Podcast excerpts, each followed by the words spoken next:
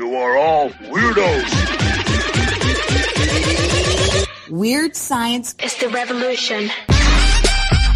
Weird science is the revolution. Weird science is the revolution. Hello, everybody, and welcome back to the Weird Science Marvel Comics podcast. This is part of the Weird Science family of comic book podcasts. That's a family, not a network. You're all part of the fam now. You're all fam, and you're also weirdos, and you're also part of the Get Fresh crew. Uh, uh, and we're going to jump into a bunch of books this week with the more streamlined way that I ended up doing last week. That's going to be what we're doing going forward. But before we do get to those books, please go over to Twitter at WS Marvel Comics. Follow us, we'll follow you back. That's a follow back policy. Also, go to our website, weirdsciencemarvelcomics.com, where you can see and read reviews from this week and every week of Marvel Comics. Then go to our YouTube channel by looking up Weird Science Comics or going to the show notes and finding clickable links. All of these will have links in the show notes as well. But there I end up doing some video reviews of the things we're talking about. And then finally go to our Patreon, patreon.com slash weird science, where you can help us out for everything we do here on the regular feed, the three main shows that we do here. But if that's not enough, you get more and more and more over there at the Patreon. We do a ton of shows Marvel, DC, manga, indie, you name it. We got it. It's a family, not a network. That's what I said earlier. All right, here we go. Ready to rock. We have a bunch of bigger books this week. We can have some fun with them, which I hope that you realize that a lot of times when I do end up, you know, making little jokes about things, it's because I care. It's because deep down there is a heart maybe the size of a pea, but it's still there. Maybe after reading these books, it'll grow 10 sizes bigger just for the holiday season because, yes, I am the Grinch. Don't really know exactly the real quote from it. I tried to gather it up in my head. It wasn't working, but pea to maybe a about the size of a grapefruit, maybe. It's one of those things. I, I really think that when I end up dying, I'll be there and they'll say, you know what? Jim is dead, but he died with a big heart. And that's because it'll probably be enlarged because of all the nonsense medical things I have that go wrong with me. It's not going to be the idea that I was caring or anything. They will really be giving everybody a full out medical diagnosis of why I died. Thank you. Thank you, everyone. But we're going to get into these books right about now. The big event in all the land, Dark Web, Dark Web number one and I'm telling you right now, to be quite honest, I forgot all about this. It came out. I said, holy crap, it's out. Here we go. That is my mood going into this. I'm not dissing it at all. I just really wasn't hyped. I wasn't hating it or hyping it, whatnot. Just kind of right in the middle. And here we go. And I hope that by the end of not just this first issue, but by the end of this event, I'll look back at it as something positive. I'm hoping that it does my man Ben Riley right doesn't do him dirty, and ends up where he's at a better place by the end. But that's kind of one of the only things that I'm really concerned with here. But here are the credits. Dark Web number one's written by Zeb Wells, art by Adam Kubert, colors by Frank Martin, letters by VC's Joe Caramagna. With this event deal starting off, it seems that Zeb Wells is going to get people caught up on some things. And really, what I think he's trying to do is catch people up on the motivations of the characters and give a bit of a roll call of the characters involved. You start out with a nightmare of Ben Riley, who you see what he's uh, all about. He's upset that he doesn't have all of his memories, and he feels as if Peter Parker is keeping them from him, but also laughing at him about it. He seems to think that everybody thinks he's trash, and that pretty much he feels like he's Danny DeVito in the Twins movie. Peter is Arnold Schwarzenegger, and poor Ben ends up being Danny DeVito. So you continue on throughout this book. It feels very, very, it doesn't feel forced, but it feels like an academic type deal of, okay, next we have to show this group of people and kind of show their connections and what they're up to, which we do go off to a weird party. It is the it's so weird. Even looking the Harry Osborn birthday party, but dead clone party, where they end up having at a coffee shop. But even this is to show people who may not be reading Amazing Spider Man that, ooh, Mary Jane has a new family. Now, going at, you're going to get the same non information that readers, unfortunately, are getting in Amazing Spider Man. What do you mean, Mary Jane? You have a new family? What's that all about? Well, I'd like to tell you, but I'm not. And we also see that, you know, some people, including Mary Jane, are a little pissed off at Peter, that sort of thing. But you also then, because when Peter looks out the window, there is the old down and out, kick the can, sad Charlie Brown, Norman Osborn walking by the party. And so Peter runs out to talk to him. Again, getting that status quo of Peter and Norman kind of being friends a bit. And Peter describing, or at least trying to console Norman, who is sad. It is his son's birthday. And his son, the last bit of the son he had was a clone that died. Peter starts to try to explain what that should mean. And it's weird because in the Spider Man books, obviously, we've had a ton of clone stuff. It gets convoluted.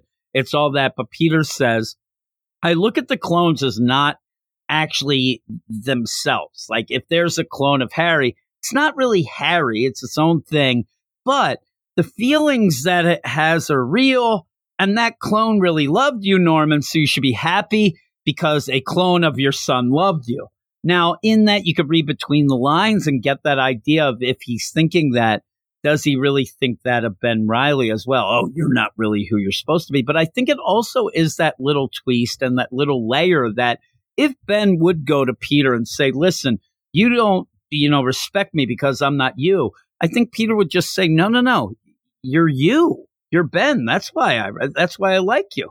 You're Ben. And from the Beyond stuff, which Zeb Wells was involved with and was the big Ben Riley bit, to this, there is a bit of a disconnect, especially because they kind of teamed up a bit there. And I really like that. That's why I want by the end of this for Ben to get back to a place where they can continue to do that and team up and have some fun. Uh, but here we are. We're here in the story. So we have to go with this. Well, the, the talk does cheer Norman up a little, I guess and he goes off to his office. And at that point, you do end up again having this roll call feel of all these scenes. You go back down the limbo with Ben and Madelyne Pryor. They're down in limbo. You even get a little bit of the X Men in this and the idea that magic ended up allowing this. Jean Grey's like, I'm still mad at you about that, but we do go back to limbo for a little roll call there. And we see that Janine is back to being Hallows Eve. There's a mention that she wants to do the mischief and the mayhem, and Madelyne says there'll be plenty of that. But by the way, I also have a bit of a wild card, and that is dot dot dot behind door number three. We have King in Black, Eddie Brock, and so you end up seeing you're like, holy crap, like what happened? And it, it makes sense if you're going to get Eddie. The only thing that is going to allow that is if you know information about Dylan and Dylan's missing, and Madelyne has pretty much, you know, bargained with him. Hey, I'll tell you about this, but you have to be on our side. In the meantime, though, you can't really have a King in Black Eddie Brock doing this. So you have this, and it did feel a little forced, but you end up having this reverted Eddie that thinks it's more of the symbiote back in the day. And it's really classic Venom symbiote, tongue all out, all sexy, right? And with that though, it felt a little silly with everything that has been going on for the past couple years with Venom. It kind of felt weird, but you get it. I think people will end up enjoying that. I, I thought it fell a little flat with that, but we'll see how it develops. But again, roll call. You end up getting Hallows Eve, Venom on hashtag Team Pissed Off Clones. So there's sides being drawn here and things like that. But they are kind of disjointed because again, you have the X Men walking through New York City. It's holiday times. They're looking at things. You get Peter and all of his deal. You end up getting this team hashtag pissed off clones, all that. But you also have Norman, all that going on. So the next step is to cause some trouble to end up having everybody kind of jump into the fray. And that's what Madelyne does. She ends up starting to play her organ in a non sexy way. And that ends up, and there is this chant that she's doing that every time I see it, it, it makes my head spin, but it's Extus Tenebrarum starts doing that, playing the organ, right? And all around New York City, inanimate objects start to grow teeth and mouths and horrific deals. And now we end up having them eating people basically like a Komodo dragon. And if you know that reference, shout out to you, thumbs up. But all this is going on, and that forces the X Men to jump into the fray. Spider Man, Spidey sense goes, he jumps in, which then we go back to Norman Osborn, who, after that talk with Peter, has gone to his office and ends up seeing the news. Oh, there's crazy stuff happening. This looks like a job for the Gold Goblin. And he does end up looking like, maybe I will do that. Maybe I will, because it worked out last time I did it against Jack o' Lantern. Everybody thought I was great. I signed some skulls for some kids. Maybe I can get involved. But he doesn't get that far because Ben Riley slash Chasm has shown up. And I like this scene specifically with the idea that with Ben, we've been centering so much on the memories that he lost, the memories that were taken, that you don't really think about the memories that remained. And the one of them is, or most of them seem to center around Norman. Norman's face keeps popping up in Ben's head, and he says, uh, The bad memories I've left are all of you. You end up killing me, all that stuff that was, and I'm going to now take it to you, and I'm going to beat the crap out of you, which he does. He starts just beating the crap out of Norman. Thankfully, like in between panels, off panel, whatnot, you end up where Norman does get into the Gold Goblin suit, or I think he'd be dead. So that's big because I do like this Norman. Norman actually says, Listen, I'm trying to make amends and I'm sorry. I really am. And again, if this was another story, you might even have the, Hey, you know what? I just lost my son who was a clone. Maybe you could be my new surrogate son. Come on over here, sonny boy. But you don't have that. He beats the crap out of Norman. And then we get the big cliffhanger, which again, it's Venom. And he's like, Where's that Spider Man? I'm going to eat his brains. It felt a little goofy. It really did. It felt silly to me. But that's the whole deal. Again, in this issue, there is a Zamboni with a big mouth and teeth trying to eat people. So uh, it's, it's kind of leaning on the silly as well. So overall, it was okay. This is an okay start. It really just kind of gets you the people who are in it and their motivations a bit to go forward.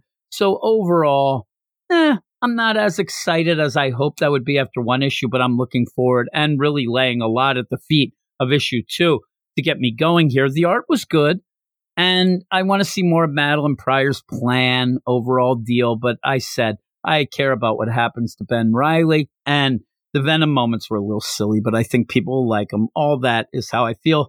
But overall, I'll give it a 7 out of 10. The latest issue of Dan Slott's Spider Man is part three of the end of the Spider Verse story. It's Spider Man number three. And I'm not feeling so well, and I have lost my voice. I think I sound a bit like Demi Moore. And if you find that sexy, you're welcome. But here we go. And it's the end of the Spider Verse, they say, right on the cover. I still don't believe it. I'm not going to buy that until I really see it because what I think is going to happen is we're going to get one of those the Spider Verse is dead. Long live the Spider Verse endings. That will be more like a reset than a finale, but we'll have to wait and see. Maybe it's me saying this. Maybe it's the tons of NyQuil that I just took trying to get through this. I don't know. Column A, column B. But so far, I've been pretty positive about this Spider Man run and this end of the Spider Verse story. I think it's been fun. I've even liked enough of those tie ins, and pretty much I like this enough. And I know that that's not going to get me on the back of any trades. They're not going to have on the back of the trade, I liked it enough. Jim Werner, Weird Science Comics. But the only thing I can do is be myself. Jimmy being Jimmy. I'm not going to make up stuff and say uh, fake the funk. I like it enough. And hopefully that changes here in a good way and I start liking it more, which might get on the back of the trade. Here are the credits for this story. Again, Spider Man number three, End of the Spider Verse Part three, written by Dan Slott, pencils by Mark Bagley, inks by John Dell, colors by Edgar Delgado, and letters by VC's Joe Caramagna. And the issue opens up with everyone reacting to Miles Morales being infected by Shathra. I thought it was a kind of a clever twist here you end up finding out that Shathra can't really switch and change 616 characters. So you have your group of 616 characters. But lo and behold, Miles Morales, Ultimate Spider Man, say, yeah, he can be infected. But I like what Dan Slott does here. You get a combo. You get the idea that Miles is strong, strong like Bull, and he can fight off Shathra's effect. But it's also because he has a little bit of the 616 in him as well. So he's able to fight it off, but he is still a liability. He's still pretty much a beacon that you have that Shathra can follow to get to the spider sanctuary. She's been listening in, using Miles, all this stuff. So Morlun steps up and pretty much says, let's slice his throat. He is a liability. He is going to sell us out here, whether he likes it or not. Slice that throat. And eh, some of them agree. I mean, I'm telling you right there, Hunter, Spider, Kraven, he wants to do it. He's all about it. But Miles comes out with a better solution. He says, whoa, whoa, whoa. How about I just go right to Loom World and take the fight right to Shathra? I might even call it a hunt. The minute that hunt is said, you end up getting Hunter Spider, Kraven. Get what? Did you say hunt? Did you? I'm in. He flip flops that quick when he hears this trigger word hunt. Hopefully, while they're in Loom World, they don't run into a guy named Mike because then that gets sus. That, that would be real sus, right? So they're going to go off. And that actually is the start kind of what this issue is about. You end up having Miles and Hunter Spider. They go off to Loom World and we're going to now separate into teams and go off and do little errands. The funny play of that though is they're there at that point for to get the plan from Madam Web she has this plan that she wants to go. You need everybody there. And they just start drifting away. They just start walking away. It's like when I'm talking to my kids, and I have five kids, it's like a whole spider verse right there. I'm like, hey, guess what I did? Yes, I'm like, where'd they go? I don't even get those words out. They're gone. I, I hear cars squealing and they don't even drive. That, that's how bad it is. They're out. So yeah, they start going. And the first to go is Peter, who says, ah, oh, Call me the chosen one. He loves to go with this. He loves that deal. And I hope that he just keeps it after this. Just, hey, call me the chosen one, everyone. But he heads off with Night Spider and Aranya for a little Raiders of the Lost Ark action. What they're doing is trying to get this golden spinner, this artifact that's in the 616 of Central America. It's in like a ziggurat. And they need to get it because it can reweave the Great Web so they can you know, pretty much fix some of this damage that Shathra has caused, start to reconnect some of the Great Web. Now, you get a portal open, and this is the thing portals have been open. You end up having Spider UK open them. So you end up Peter, Night Spider, and Aranya. They go through this portal. While the portal's open, pretty much Morlun yells, Peace out, suckers. And he says, I'm getting that totem dagger from Spider Man Noir.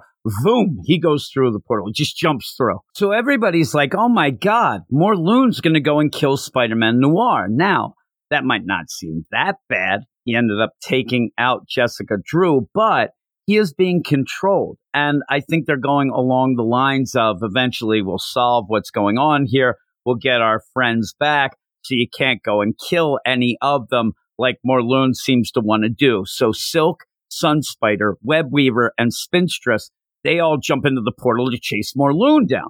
So everybody is off. The only two left are Madam Web and Spider UK that are kind of just there to do play by play later. They don't have much to do. They ended up meeting here to have this big plan that was going to be, you know, revealed. Hey, we're going to do all this. It's uh, all for one and one for all, but nobody's left. So we kind of just have to hang here. Now, the stuff with Peter, Aranya, and Night Spider, I think is the best. But even that goes on a little bit too long. Maybe if by the end they didn't get the golden spinner snatched away from them, it might have been a little bit better. You would have said, okay, that paid off, but it doesn't because they end up getting it taken, which is, I'll tell you, very Raiders esque. It had that Raiders vibe, though I did want Aranya to yell, that should be in a museum as it happens. Doesn't really get the chance to do that. As far as Morlun goes, and then Silk and the rest, they come up empty handed. You end up Morlun goes, there's a big fight, you end up Spider Man Noir. He doesn't have the dagger. Now that's the twist that ends up giving you a crazy cliffhanger in a little bit. But before we get there, you do end up having Spinstress go down. She ends up getting bitten by a wasp, and she's now hashtag Team Shathra. Poor one out for the Spinstress. Now, I like Spinstress. I, I've had people tell me that they can't stand this Disney singing character. Now, originally, Spinstress in her first one shot deal, you ended up having a Broadway lyricist do the songs. I thought they played out really well. I thought that it really felt like a classic Disney deal. And I said, when me and Jason were talking about it, that I really could see this being some sort, even if it was just a short, but a kind of a cartoon that I think that a lot of people might dig. Now, Spinstress doing songs with Dan Slott at the helm, and and forgive me if somehow we find out that Dan Slott ended up going and getting that same person to do the lyric because the lyrics seem like a lot of nonsense now. And I'm only guessing that it is Dan Slott. And Dan Slott, he's no Paul McCartney. You know what I'm saying? He's not even a Jesse McCartney. Oh my God. Take that, Jesse McCartney. I know right now his ears are burning, probably because he's like lighting matches and putting them in. I, I don't know what the guy does. He's probably bored right now. But that all leads to a crazy cliffhanger. And I'm talking crazy to the point where it might be a little too crazy. It might be a little too big. It's one of those things that, yes, we're going to try to suspend our disbelief, but I don't know if you can. But if you can, you probably let out a big gasp and maybe crap your pants. I mean, it's that big, but it's that big and it makes it silly. But hey, if you can suspend your disbelief, mwah, go for it. This was just a setup issue, though, with a lot of teams separating so that bad things can happen to a bunch of these characters because it has to be that darkest before the dawn sort of story. At this point, it really looks like as a numbers game would go, you know, Team Shathra is way, way above. If you're doing odds in Vegas, they got some really good odds to win the Spider Super Bowl here. It's going to take a lot to get the good guys on top here, but that's what makes the hero thing work. I've had enough of these darkest before the dawn and have your heroes beaten down, beaten down, beaten down. But that's kind of the play of it. It looks though like Dan Slott is setting up this team though by the end. And when you look at it at the end, I wasn't even thinking, but at the end, I'm like, huh. So that's what you're doing because first off, you have Morlun and Silk together. The, that's a trigger for Silk, especially. It was brought up in this issue. And Peter, Peter tried to make Silk feel better by basically saying, listen, I know that you were trapped and imprisoned in this underground bunker, but you know, Morlun, you weren't able to attack him, so you were really in the prison. He was at. No, it didn't work. I'm like Peter. No, she she lived hell. Uh, nothing you can say. And how you're saying it don't make sense. So with that though, you also have a lot of the newer spiders. You have a lot of these new characters, and I really think that this is going to be one of those where these new spider characters will rise up and save the day. I mean, I'm not saying this in a bad way. We'll have to see how it goes, but I am saying it as a new typical way, especially at Marvel. I know some people would be triggered by that. Now, I won't be triggered by it if you do one thing. You got to develop these new characters. These new characters are surface level generic characters at this point. Dan Slott has done nothing, nothing at all to advance anything of these characters of what we got in those little one shots with each of them. You have done nothing, Dan, Start doing it. If these are the heroes, you better start doing some groundwork. You better start doing some heavy, heavy character work that makes me love these characters and want them to succeed in this way instead of you doing nothing and forcing it down people's throats. That's not the way to do it. That's when people clap back. So that's a little hot take. You can tell that that's the serious me really going and, and trying to, you know, get to the people and really talk the truths of the truth, right? But Mark Bagley's art, mwah, continues to be great, but the story, it really does feel like this issue, especially, is more flash than substance. Uh, it, and it does need to pick up. It needs to pick up next month. Get going. This is supposed to be huge. This wasn't a letdown, but it was like a weird little, like, eh, that was mid. Not much happened. Let's see. I hate when you're in the middle of an event like this and there's an issue where it just, it's like blase. You know, it's one thing if you try something and you fail, at least you tried, right? Oh my God, you tried to do that, but oh, it didn't go. So, okay, but kudos for trying. This sort of issue is almost like, well, we're not going to do much. We're going to end up maybe showing that there's some hope, but then ripping it right from them immediately and then end with a cliffhanger that's so ridiculously over the top that some people will laugh at it. So I, I thought it was a little down because of that. I am going to give this a seven out of 10.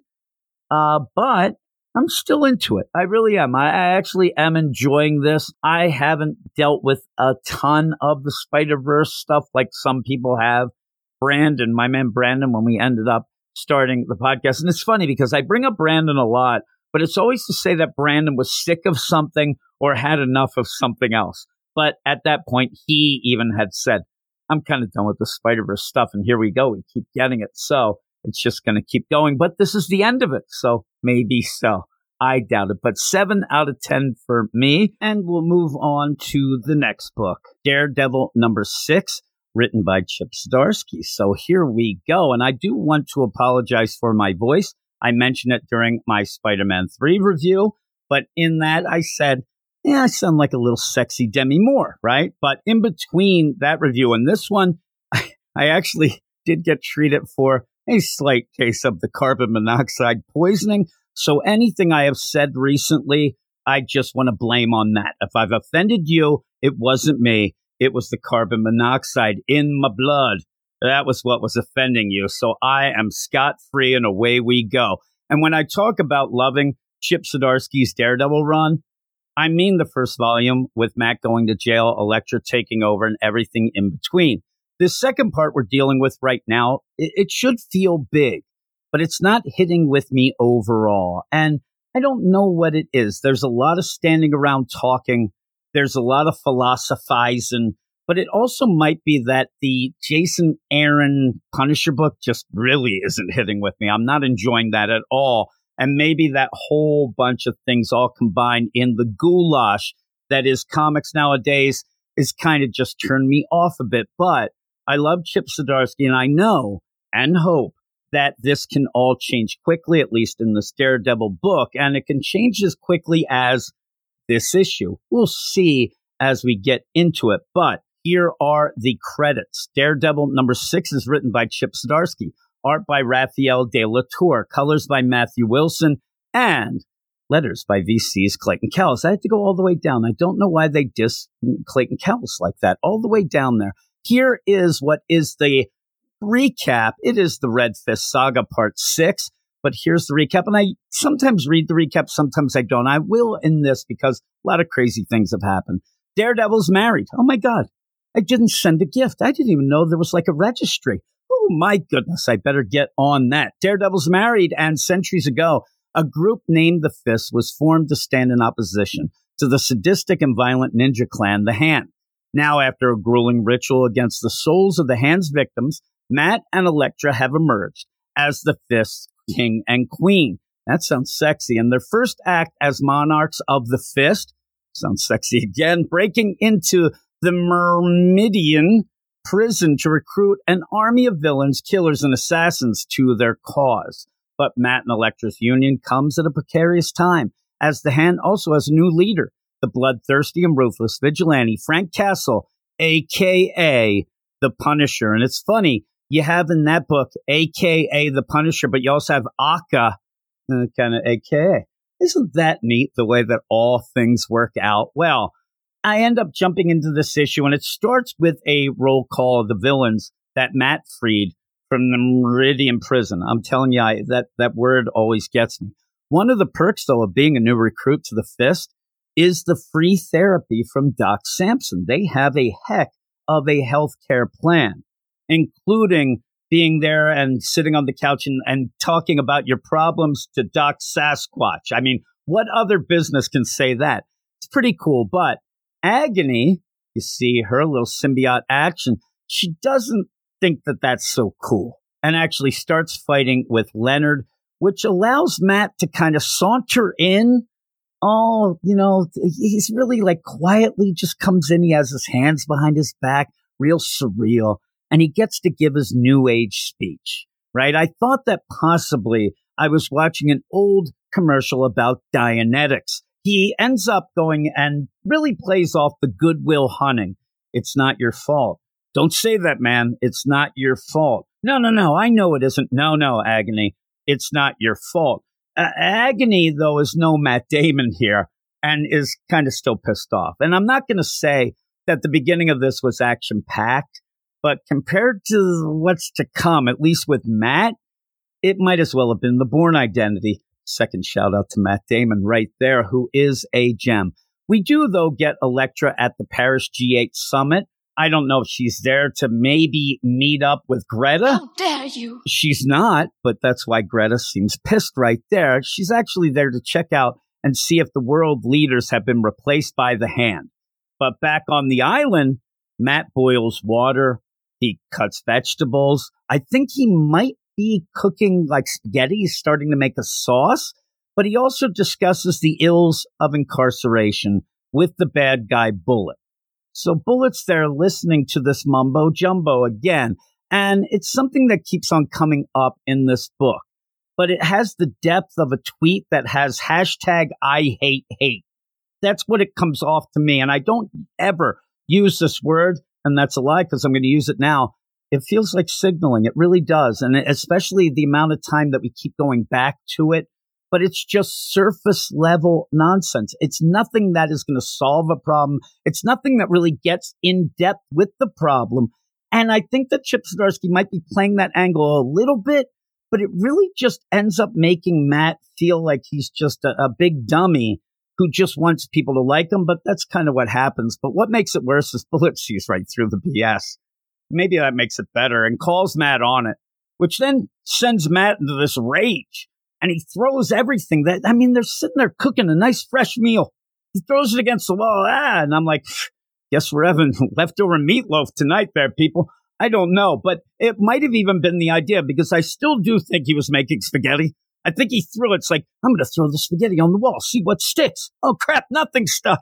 What are we going to do? You know what you're going to do? You're going to eat meatloaf tonight, people. So, with all of that, we go back to Paris, and Elektra does prove, but it's kind of just to herself the way the circumstance goes, that the hand are up in everyone's business.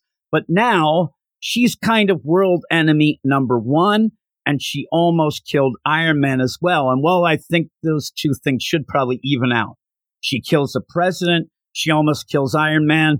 You know, that evens out.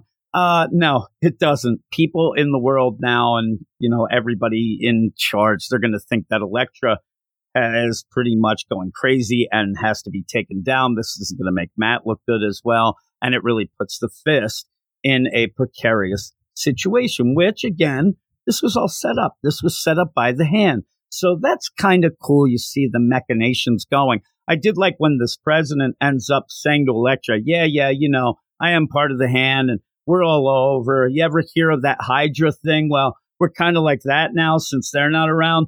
But by the way, I'm going to jump off this balcony just like in Lethal Weapon 1. And he ends up and he falls down on the car. But unlike the hooker in Lethal Weapon 1, you end up where she goes down and gets to talk to the president for a little before he dies, but he talks a lot of trash and laughs at her. I thought that was kind of funny. But the issue then ends with Matt and Stick walking and talking. Get a lot of that in this run so far, philosophizing. And it ends up with them going to Goldie. I, I don't like Goldie. I don't like the addition of him here. I thought that the kind of ambiguous stuff with him before just was okay at first, but then it didn't really intrigue me. But also going into this after all this walking and talking and philosophizing, adding his religious BS to the mix, and then Frank Castle at the end stroking his blade. that that's not sexy code either. Well, of course, talking about punishing, it almost felt like too much at the end. I'm like, oh my god, what are these people talking about, and why are they doing so much of it? Uh, but this is the kind of issue that has me kind of bored with Daredevil right now. I still love Chip Zdarsky. I still love Daredevil. It's still one of my favorite books on the shelves. But I'm also including the first part of the run. But eh, Chip Zdarsky has Elektra, Matt, even Frank Castle here in the issue where 98% of the time they're walking, talking, and stroking their swords. The art's good. Still not as good as before with Checchetto, but it's good. but I'm just not interested in the story right now to even give the cliched, I can't wait until next week. And believe me, that's always a great way to end a review if you're a hack. But hey, some people might say it, but I'll tell you, blame the carbon monoxide on that. But I can wait until next issue. I hope Zdarsky gets back to the A plus storytelling I know he's capable of, but because of all that, I'm going to give this a 6.5 out of 10. All right, let's finish things up with one last book Fantastic Four, number two. And the first issue of Ryan North's Fantastic Four run was odd. You're going to hear me use the word odd a lot, even in this review, but we saw Ben and Alicia in a Twilight Zone feeling story that wasn't horrible, but was hardly what I expected for a new number one of the Fantastic Four. Now, some people did remind me that John Byrne did the same type of thing in his classic Fantastic Four run, and I had to remind them that Ryan North is not John Byrne, not even close, but he really doesn't have to be, and maybe this second issue will get things rolling. And here are the credits for Fantastic Four number two, an issue that is called The Night of Doom. It is written by Ryan North, art by Iban Coello, colors by Jesus Aburtov, letters by VC's Joe Caramagna. And I'm going to read the recap not because it's that important, but because, again, it's odd. It feels like something that should have come before the first issue. In fact, it doesn't even feel like it's in the past tense the way it is spelled out and really just sets up the last issue. Here it is. The Thing and his wife Alicia have hit the road, separated from their children and estranged from their former teammates in the Fantastic Four. All that remains of the FF's former headquarters in New York City is a massive pit, and the whereabouts of the other members of the team remains a mystery. That just feels odd. It feels like it should have been before the first issue. And I actually went back and looked, thinking it might have been, and they made a snafu here, but they didn't have a recap in the first issue, which is, it makes sense. It's a first issue. What are you recapping? But that really feels like it should have been there.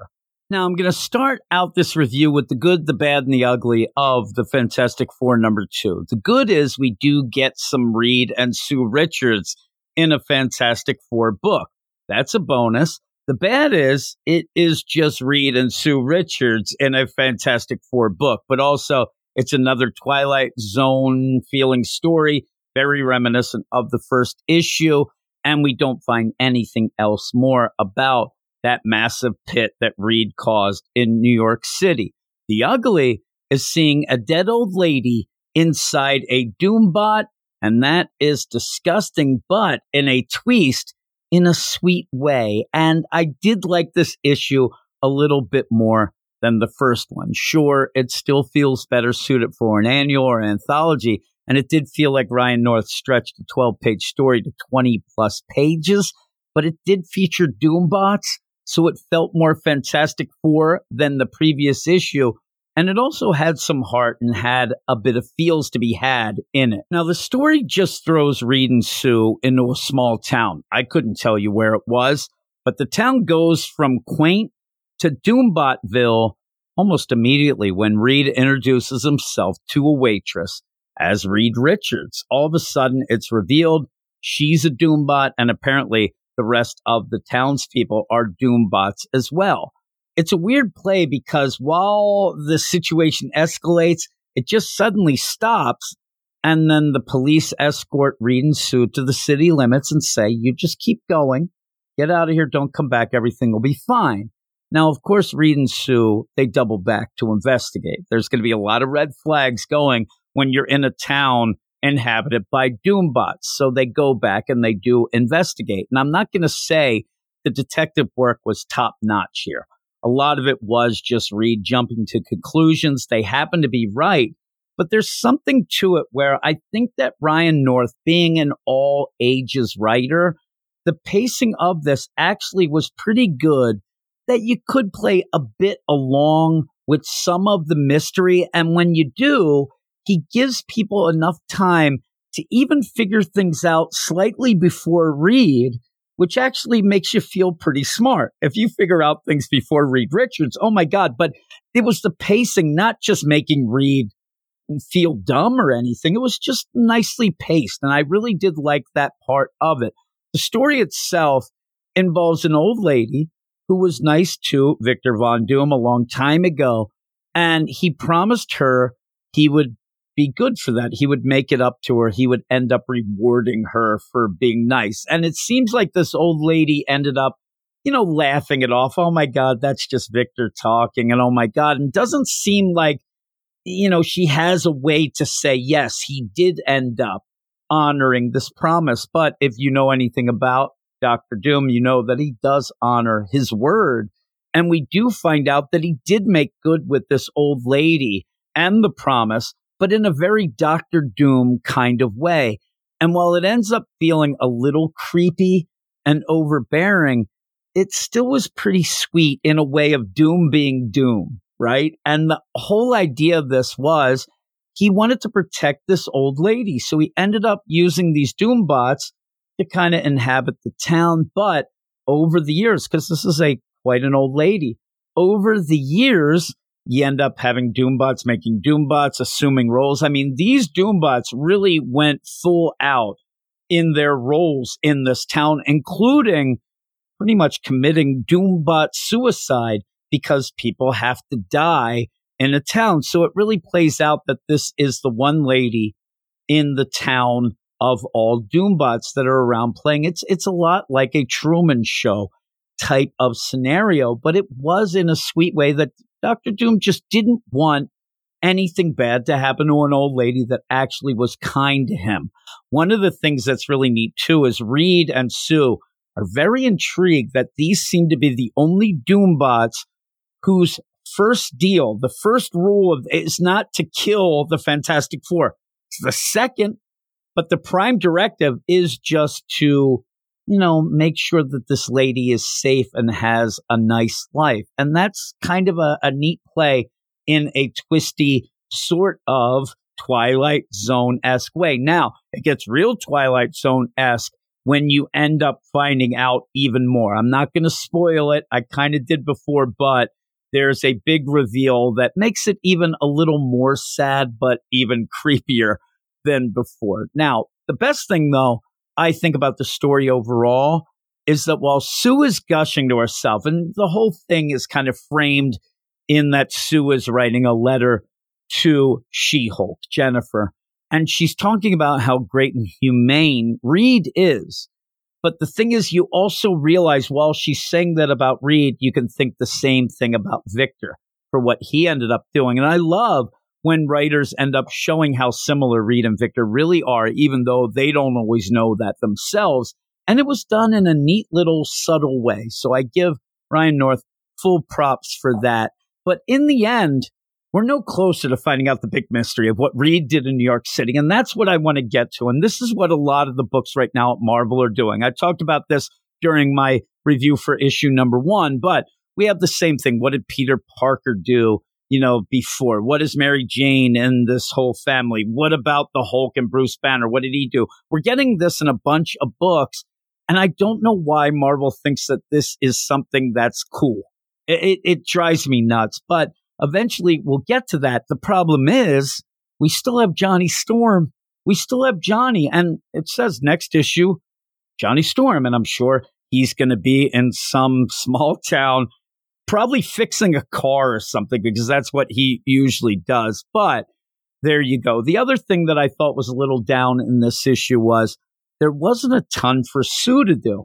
Yeah, she's writing letters, she's gushing about Reed, and she's serving as the narrator for a lot of this, but overall, she's not doing much. At one point, she really just stands invisible outside of a house for what seems like half a day. But I still just overall don't understand why Ryan North and those in charge decided to start the run this way.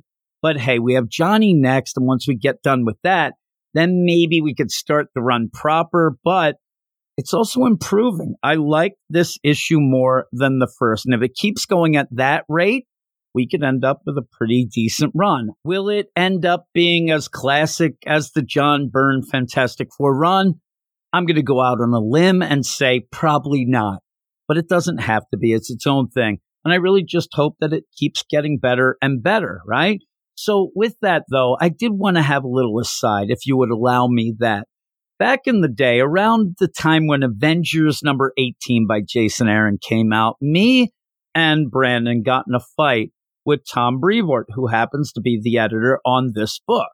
And he ended up then pulling the old John Byrne Fantastic Four run card on us. And we were talking about how Jason Aaron's Avengers run was a bit unfocused. It needed to have more stories with the core Avengers team. And it really wasn't hitting a lot with a lot of readers. And he came riding in on his white horse with the shining armor to throw the John Byrne Fantastic Four run card. Hey, that's what people said about John Byrne's Fantastic Four run. And I just sat there and I think I said that that doesn't mean anything. You're, you're talking about the idea that a book's being criticized. There's a lot of books that get criticized, and most of them don't end up being John Byrne's Fantastic Four run. And he went on and on like a jerk. I think that the guy really comes off as a horse's ass and a pretentious prick who has a hard on for John Byrne's Fantastic Four run. So go off in the bathroom, run the water, and have all your fun with it. Get out of here, Tom Brevoort. I just wanted to vent a little at the end. So there you go. But back to the review. A little aside. Iban Coello's art was decent. Nothing really stood out to me. I did think that Jesus Aburtov's colors were a bit drab, which actually surprised me because I usually like his work. But at no point does the art get in the way of the storytelling. And so overall, I'm going to give this issue a 7 out of 10. And I hope that issue 3 continues the trend of being better than the last because I do want to enjoy this. I do want to have a Fantastic Four book that I want to read each and every month. I ended up, when we started this podcast, The Fantastic Four, we didn't even have a Fantastic Four book then, but I wanted The Fantastic Four to be something that I could get into each and every month as it came out. Dan Slott eventually gets on his run, and I ended up bailing like three times on it. At points, I was interested. Then I ended up, you know, a slog for three issues. Then it was back. Then a slog. It was again uneven and a bit unfocused. So here is where I am, and I want to get more Fantastic Four and really love it. And that is it for the show. I hope everybody continues to enjoy this new format. I got mostly positive reviews on it. My man Ruben, who's on the Weird Dose of X, said that he liked it because it's more of a quick way to get through some of the current books, especially ones that maybe not are hitting as well or not that great. So I hope that everybody does enjoy it. I'm going to continue to add more and more books to catch up with things. I'm not totally caught up, but we're very, very close. I'm hoping that the episodes start coming out Sunday night when they're supposed to, but I end up having a lot of crazy things going on, including carbon monoxide poisoning. Let's blame it all on that, as I said before. And you can tell my voice is coming back a little. It's coming back. I'm ready. Me, me, me. I'm ready to start singing some songs and dancing in the rain. So with all that, though, go over to the Twitters at WS Marvel Comics. Follow us. We'll follow you back. Go to our website, weirdsciencemarvelcomics.com for reviews each and every week, mostly by my man Gabe. And then go to our Patreon, patreon.com slash weird science, where you can help us out for everything we do here on this feed, but get plenty of extra podcasts, Marvel, DC, manga, indie, all that stuff, all rolled up in the one that I like to call a family, not a network. But also, please go and check out our YouTube channel. I've been putting a lot more reviews, again, DC and Marvel mostly. But yeah, go and you can get the link in the show notes, but just look up Weird Science Comics and you'll certainly find us right there. So thanks, everybody. I hope you enjoyed everything, and I'll talk to you all Uh, later. Go read comics. You are all weirdos. Weird science. It's the revolution. Weird science. It's the revolution. Weird science. It's the revolution.